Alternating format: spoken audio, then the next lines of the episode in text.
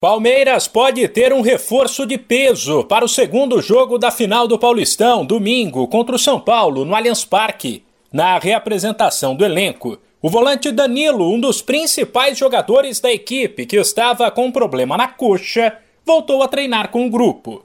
Caso ele tenha de fato condições de atuar, deve entrar na vaga de Jailson. Numa situação normal, essa seria a única mudança no time. Porém, é possível que o técnico Abel Ferreira, ciente da necessidade de uma vitória por pelo menos 2 gols, faça outras alterações. O clima no Palmeiras depois da derrota de quarta-feira é um misto de frustração pelo tropeço e de esperança pelo gol marcado no fim.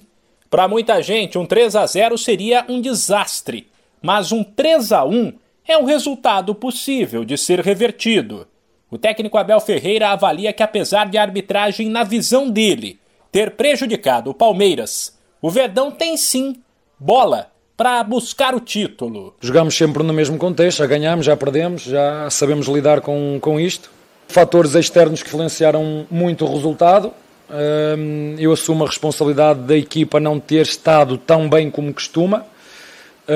Vamos para uma segunda mão, mas sabendo que esta primeira mão foi muito condicionada, muito mesmo, onde teve interferência direta no resultado, mas agora jogamos em nossa casa, com a força do nosso público, e nós sabemos que temos capacidade e acreditamos que ainda há uma palavra a dizer nesta eliminatória, uma vez que agora jogamos em casa só com o nosso público, e vocês sabem que esta equipa tem isso na mente até o fim.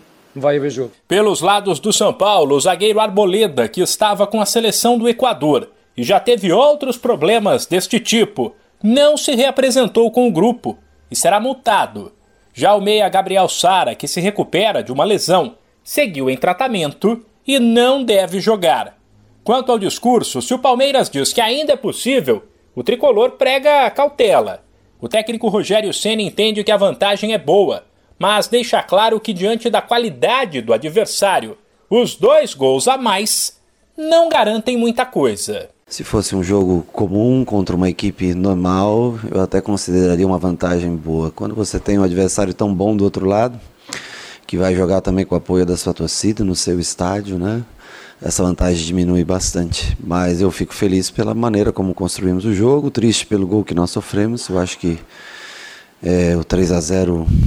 ele nos deixava numa situação mais confortável, mas não podemos também reclamar. Então nós temos que agora nos concentrarmos para fazer um bom jogo. Eu acho que esse é um jogo de muita concentração, de muito físico, como a gente sempre acho que tem batido nessa tecla nesse campeonato. Sem esquecer que a situação é a seguinte: o São Paulo fica com o título paulista se ganhar, empatar e até se perder por 1 de diferença no domingo. Vitória do Palmeiras por 2 gols leva para pênaltis e por 3 ou mais dá o título ao Verdão. De São Paulo, Humberto Ferretti.